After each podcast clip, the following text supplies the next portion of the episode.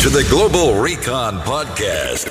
Here are your hosts, John from Global Recon and Mike from Fieldcraft LLC, giving you the matter of facts.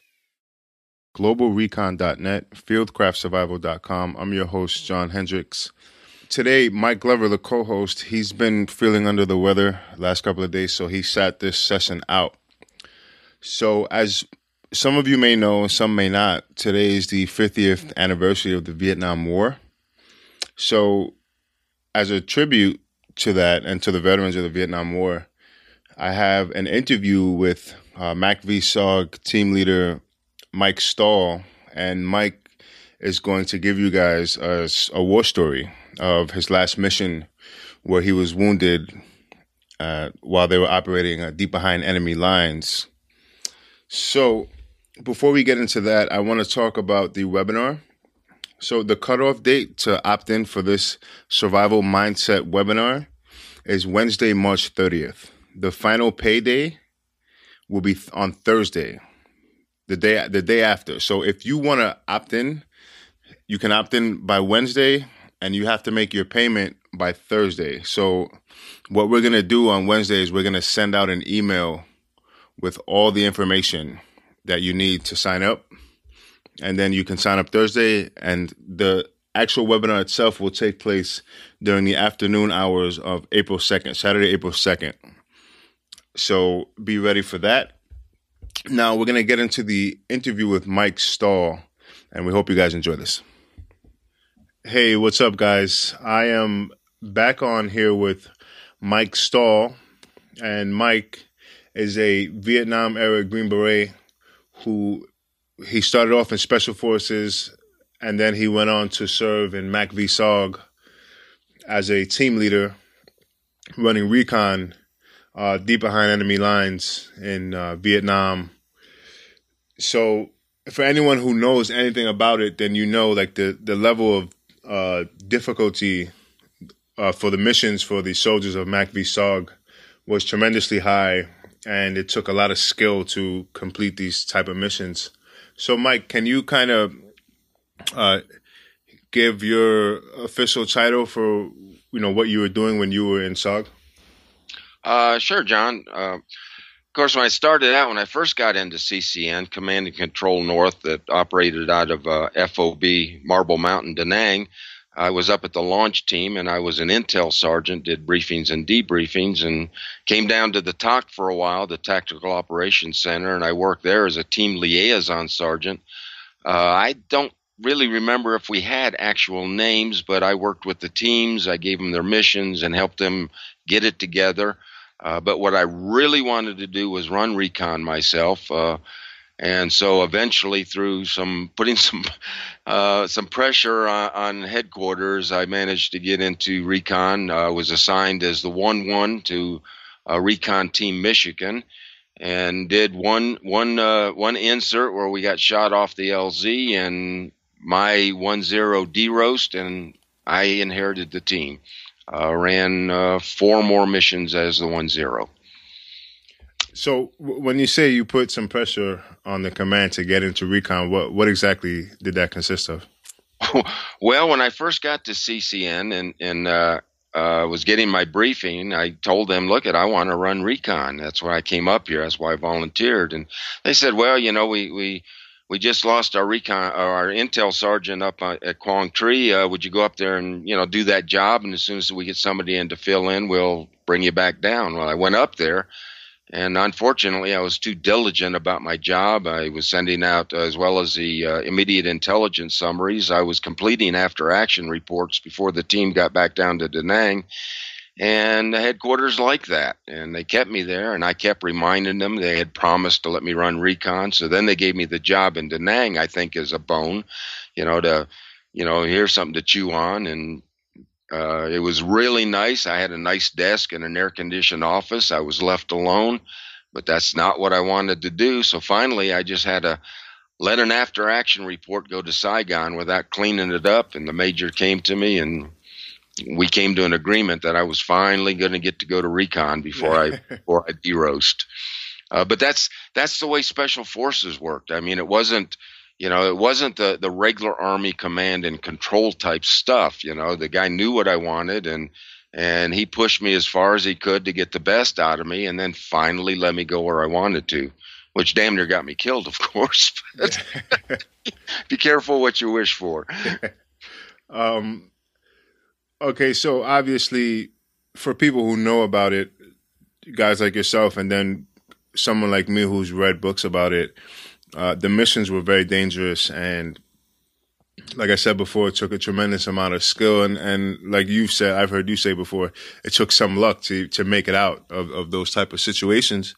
So, can you can we have a can you give the audience a a story of what uh, one of your missions was like, so they can try and get the a, a fuller picture of what that means to run recon? Uh, sure, John. I mean, any military man knows that, that when you have a plan, a battle plan, you better have lots of contingencies because everything goes wrong, you know. It's Murphy's Law in spades. Uh, and of course, it's it's no different than that in recon, except it's exaggerated because of the conditions.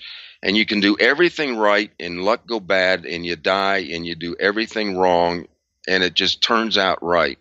Uh, I think the best example is our is my last mission uh, as one zero. I had an ad hoc team. I hadn't run with any of these guys before, uh, so that was very strange. Uh, we went in seven men on a POW snatch, and you got to remember that when we got missions, it wasn't here. Take your team and do this. It was here, Sergeant Stahl. Uh, we think your team would be suitable for this mission. Would you like it? It's a POW snatch. This is the target area. And by the way, a snatch is pulling one of the bad guys out as opposed to a POW, maybe recovery, when we would send a team in to try to get somebody that was, was being moved north on the trail.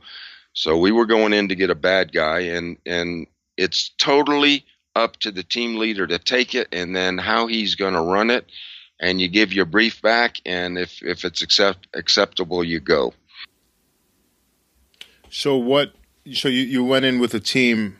Now I know these teams consisted of one or two Americans who were leading the team, mm-hmm. and then some type of indigenous forces who were like organic to Vietnam, people who who've grown up and, and lived there their entire lives. Who, what did that team consist of that you went in on with your last mission? Well, well, my team was were all Bru Montagnards. Uh, the mountain yard were the mountain people, the original indigenous people of Southeast Asia. Uh, the French called them that. Uh, they and the Vietnamese did not get along. The Vietnamese referred to them as monkeys without tails. Uh, within our recon company, we had Nungs, which were the Chinese Vietnamese, and we had Vietnamese, and then the the mountain yards, and and I was lucky enough to have a Bru team. Uh, the Montagnards uh, really bonded well with the Americans. Uh, when we got the mission, uh, it was one of the worst target areas in you know in our AO. Uh, there was no way we were going to sneak in, so uh, I pretty much decided to just go in and be be very blatant about it uh, and what we did is we went in seven men, three three Americans, and four Montagnards. Uh, of course, you go in four first and three. You know, you set it up when you because you got a small LZ, so the choppers are coming in and trail. Uh, we dropped in, made our insert, broad daylight, right above the trail, and then we we went on the clear and called in a team emergency. Came up with a bogus story that we needed to be extracted right away.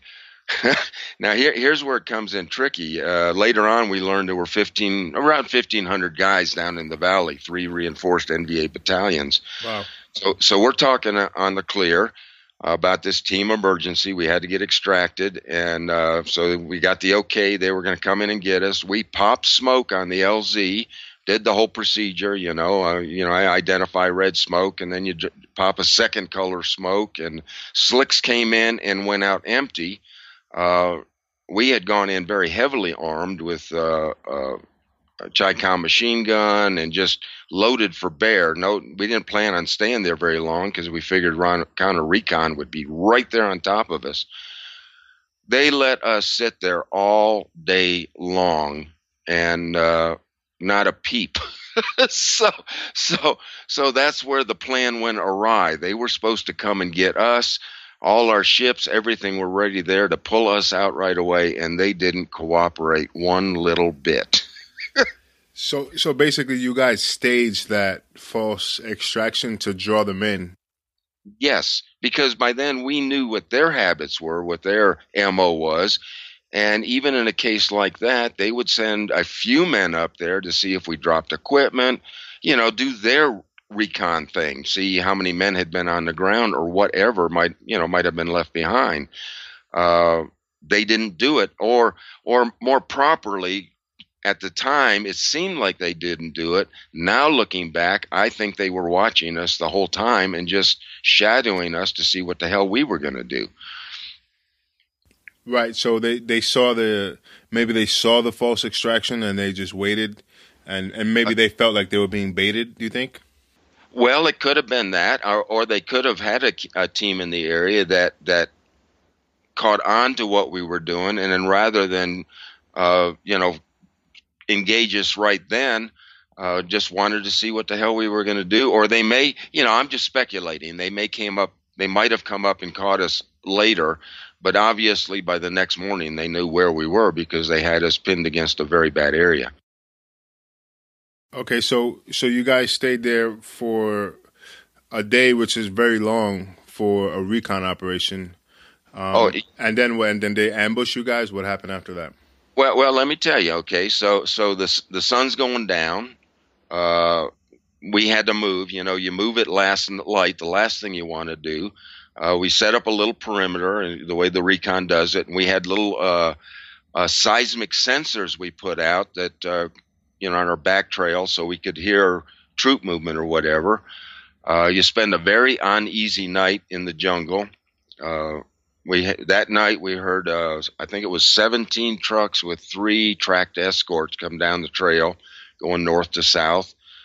Next morning, we were awakened to the sound of explosions down on the trail and we got into a position where we could determine that it was probably a, a, group of engineers repairing uh, bomb damage, you know, the B B fifty two damage, because this was this was a very obvious part of the trail, one of the big highway looking parts, and uh, so we formulated a plan to uh, call in an airstrike on the engineers, and while they were getting the the stuff bombed out of them, uh, we were going to swoop in in the confusion and snatch one of them up and have our slicks ready to come in and get us out right away. So uh, uh, since they didn't come to us, we needed to complete the mission. So our plan was to go in down there and convince one of them to come home with us. okay, so uh, but first light, we'd moved around.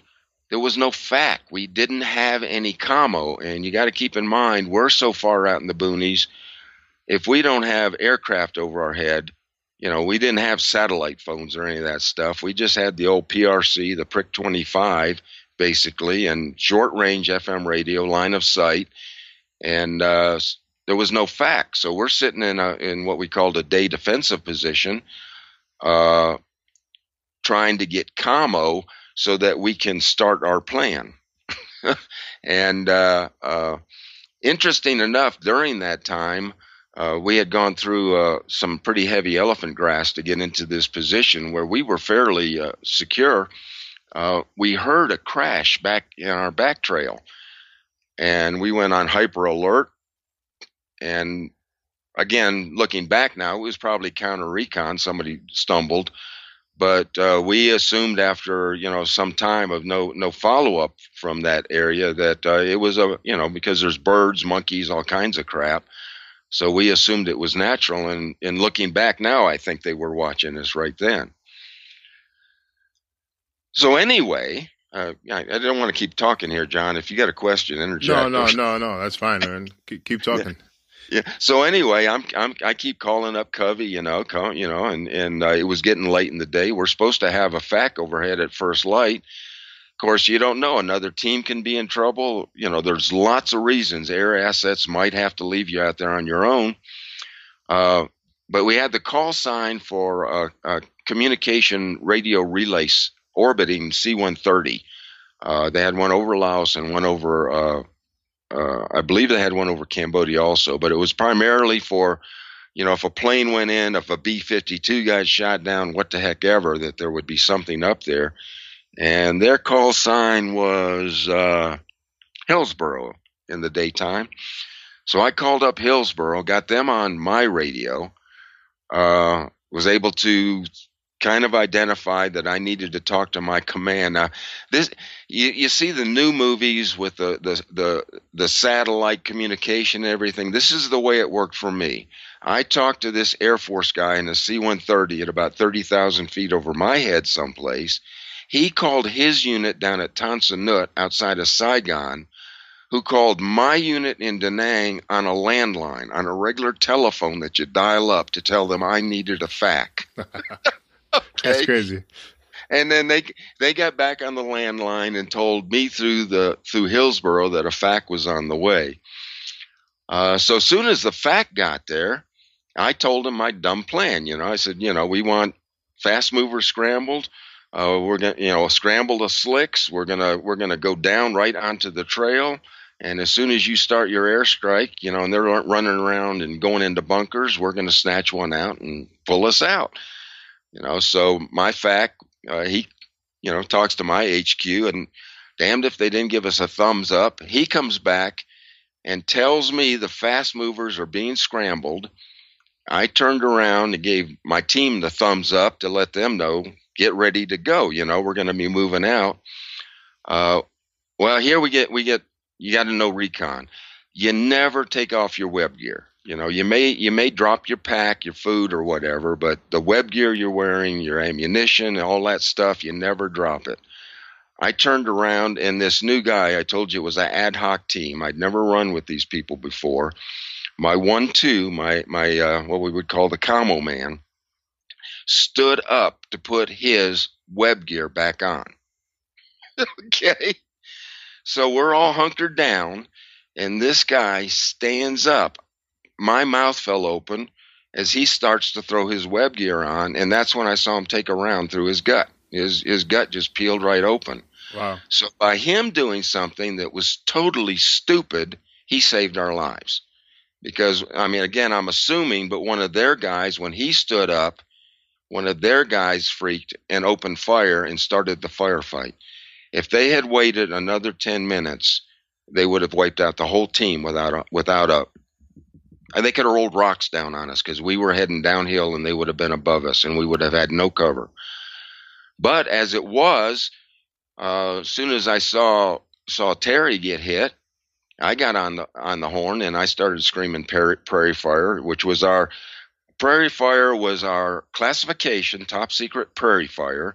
It was also our AO. We operated in area area of operation prairie fire and uh, it was also our "Get me the hell out of here! I'm going to die" call. Yeah, a prairie fire emergency was, I'm dying. Uh, unfortunately, uh, my radio had gone dead. Uh, I had no commo with my FAC when I got on uh, to scream for help. Um, and uh, I also found out, of course, I was trying to return fire, so I was trying to pick up my CAR 15 with my left hand and my uh, my hand wouldn't grip my weapon because uh, in the initial burst, some shrapnel had taken out the nerves in the back of my tricep. Uh, wow. That's a little redundant. Most triceps are in the back, but you get the picture, okay? So, but I didn't feel anything. I didn't know I'd been hit. All I knew was my my CAR 15 was laying across my lap, and I couldn't pick the damn thing up. Uh, and my radio didn't work. so so I, I, was a bit of a pickle, but we carried uh, what we called an ERC 10, a URC 10, and it was an emergency UHF radio. And I got on that and started screaming for help. Uh, luckily, the FAC, you know, he was right there. He found out where we were taking fire from. He rolled in and put in some WP white phosphorus rockets. They carried uh, seven under each wing for spotter rounds for the, the fast movers and the SPADs. Uh, those are the A1Es, the old uh, World War II uh, fighter bombers that, that were such good close support for us. So he was able to shut down their fire right away. And uh, then uh, fast movers, SPADs got there. And we pretty much sat there for four hours while they suppressed anti-aircraft enough to get the uh, slicks in to get us out. Uh, it was the second time. The mission before that, I had to call napalm in so close that uh, uh, John Plaster, I think, coined the term maybe uh, danger close, but real close. Uh, I had to call in napalm so close that we got uh, burns on us, and my one-two in that mission got a piece of the canister in the top of his head. On this last mission, a SPAD rolled in with cluster bombs, which are nasty little dudes. And here's luck again. He laid those cluster bombs right across where the bad guys were shooting from, and one of them bounced right into our perimeter and landed between me and my assistant team leader. Uh, I can I can shut my I don't even have to shut my eyes to see it. It looked like a wow. big big capsule, like a big capsule you take medicine. That shape, yeah. bright yellow, about uh, I would guess now ten inches long, but it was a dud and did not explode. Wow! If that if that that one bomblet, if it had exploded, it would have taken me and my assistant team leader out. So, wow. So uh, then after uh, they, let's see, we made contact at ten, and then at fourteen hundred they they came in with the slicks.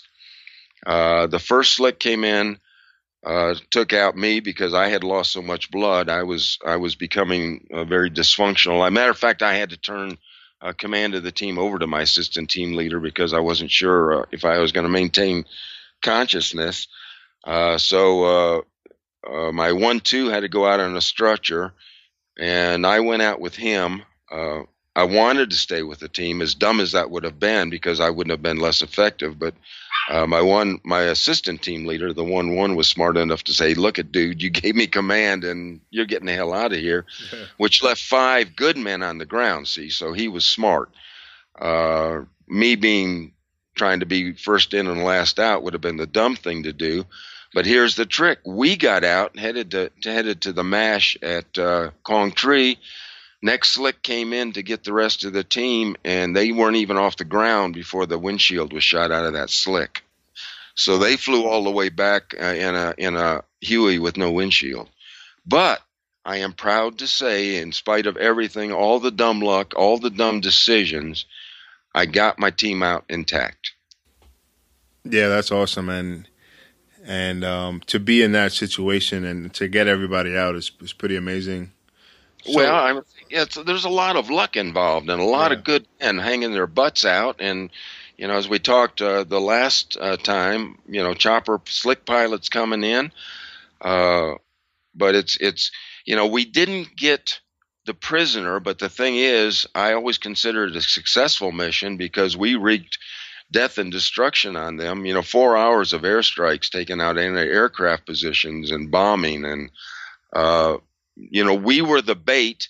Uh, we got out, but but uh, by God, we inflicted a hell of a lot more damage on them than they did on us, and that's what our job was. Right. So the that's from the time that your your teammate took that that round to the stomach, and, and while you guys are calling in airstrikes and whatnot, were you guys in a gunfight while this was happening?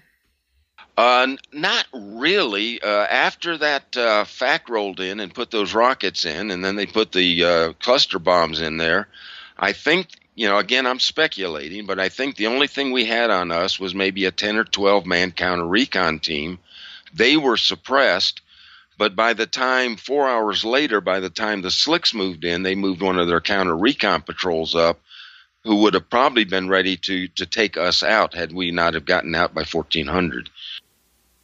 Right. So typically, uh, for a team running recon, by the time they make that prairie fire call over the radio, uh, the the enemy's objective is to try and overrun you guys as quick as possible. Is is that uh, is that right?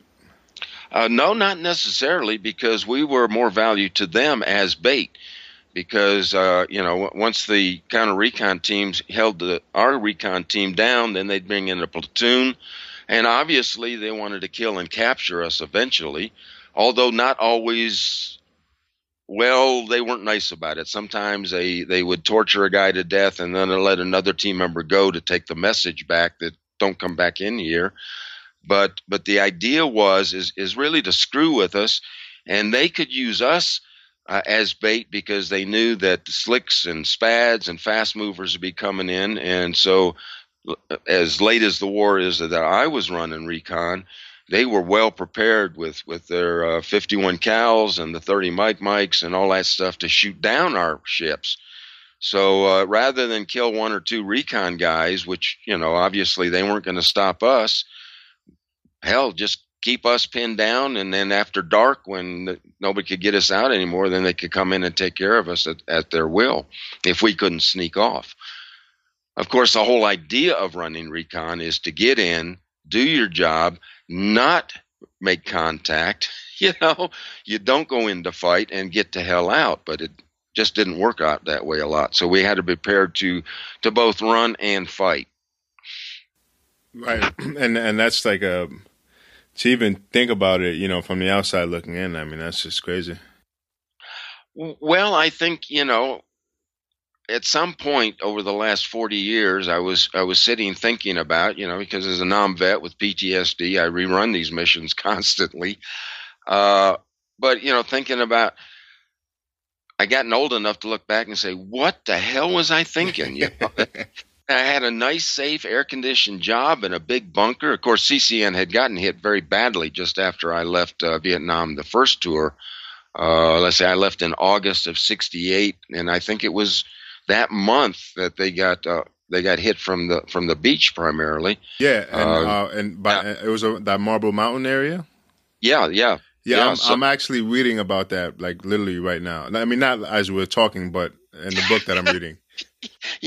yeah, uh, yeah. Uh, so see, and I didn't know anything about that because you know I was there. I left. I went back to language school. You lose touch, and I come back and I get into CCN and and nobody's talking about it by then because this is over a year later but then you start hearing the rumors and and and i didn't really find out about it till i read plaster's book yeah years and, later you know that right. Uh, and they got hit they got hit pretty bad when that very happened. badly very badly but a lot of of well what would you expect a lot of heroics on the part of the americans you know and right and uh, and Jason uh, Jason's book, uh, uh, Dental Propositions, he he runs through that too, in in yeah. part of his, because his is is really you know it would be a docudrama. It's he's dramatized what we did, but he's done such a good job of it, and he's included all of the the human interest part as well as the death and destruction. So he's included uh, some of the real in his fictionalized account some of the real acts of heroism that happened during some of that stuff. Right. It's, it's very interesting to read Jason's book.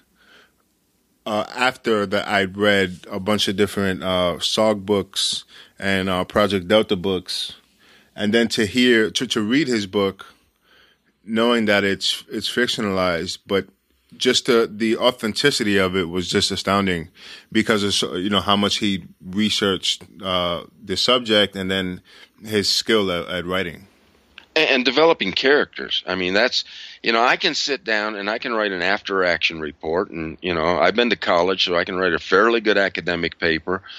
But I can't bring characters to life. That takes real talent, and it's that entertainment that makes the story palatable. Then, you know otherwise you're just reading an army after action report and frankly and i i i, I buy and read the books of, of my brothers and you know some of them i shake my head at and some of them i say well maybe because you know i don't know and and some of them i say wow you know i'm glad i don't try to write like this because it's just you know they, they're they're trying to get the history out it's important you know, you know, it's like looking back at Merrill's Marauders or or whatever, you know, the Bataan Death March.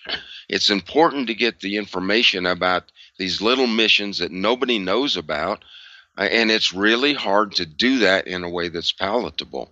I can't do it, you know. That's why I'm trying so hard to recruit uh, Jason to bring my stories to life. Hell, he's already done ten years of, of research knows more about it than I do. yeah, but he, he hates being called an expert. I know it. Yeah. I know, but sometimes you just have to bear bear the mantle. Yep. And, and, he is. I mean, he really is. As far as having a broad base of information, you know, uh, I have no problem if I if somebody you know I, I've got friends from you know Facebook friends from other areas and they ask me a question, I have no problem asking asking Jason, hey, what do you think about this? You weren't there, but you've talked to everybody that was. Yeah. You know, rather than than go on Facebook and hope I hit one guy that might out there that that recognizes that that tidbit of data. Yeah, yeah, it's funny. I do the same thing. Uh, like people will comment because I, I, post a lot of stuff about SOG and um, you know, special forces in Vietnam or Navy SEALs in Vietnam. And a lot of times people have questions asking for further information. And I'll, I'll literally just refer Jason every single time. yeah, right. So, so, uh, you know, it's uh, I had to testify in court once. I got a master's degree in communication, and the attorney said, "Well, well, you're the expert in communication." And I said, "No." Uh, I said, "I don't classify myself as an expert. I just want to bet that I know more about it than you do." if you want to call me an expert, go ahead. Yeah. You know, so uh, it's all a matter of perspective. Yep. Uh, okay, yeah. So that that's real interesting, and I hope uh, the especially the younger generation of Americans who are growing up and considering serving their country, I think it's important that they hear the stories of the men who wore the uniform before they before they are going to or before they did. So, um, you know, I really appreciate you sharing that story with with the listeners. Like I said, I just want them to to understand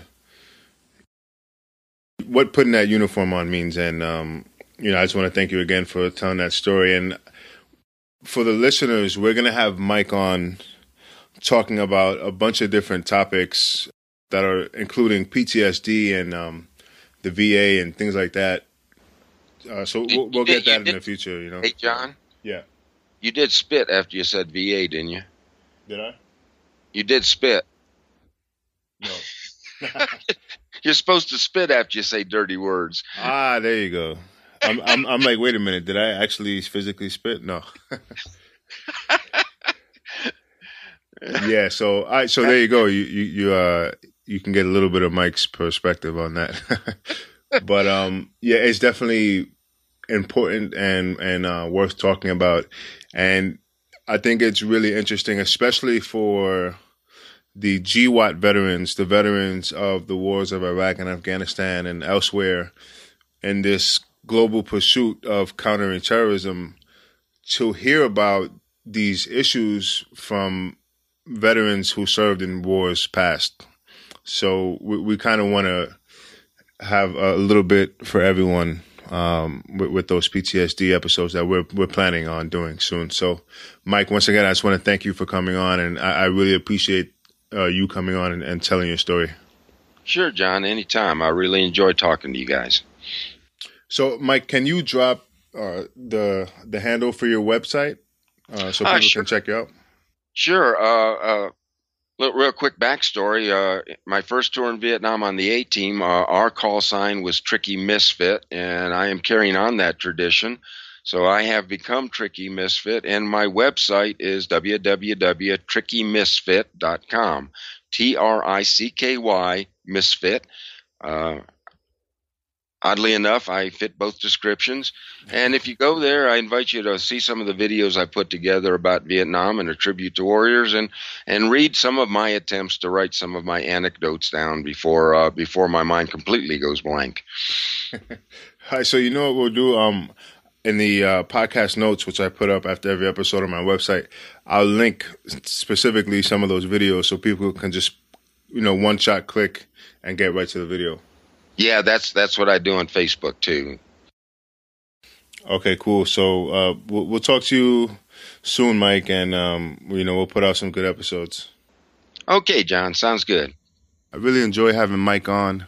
Those are always interesting sessions for me, especially having an interest in Vietnam and specifically some of the operations that were run by these special reconnaissance units. So, with that being said, I'm going to close out the episode. Once again, for everyone who wants to opt into the webinar, the cutoff date is Wednesday.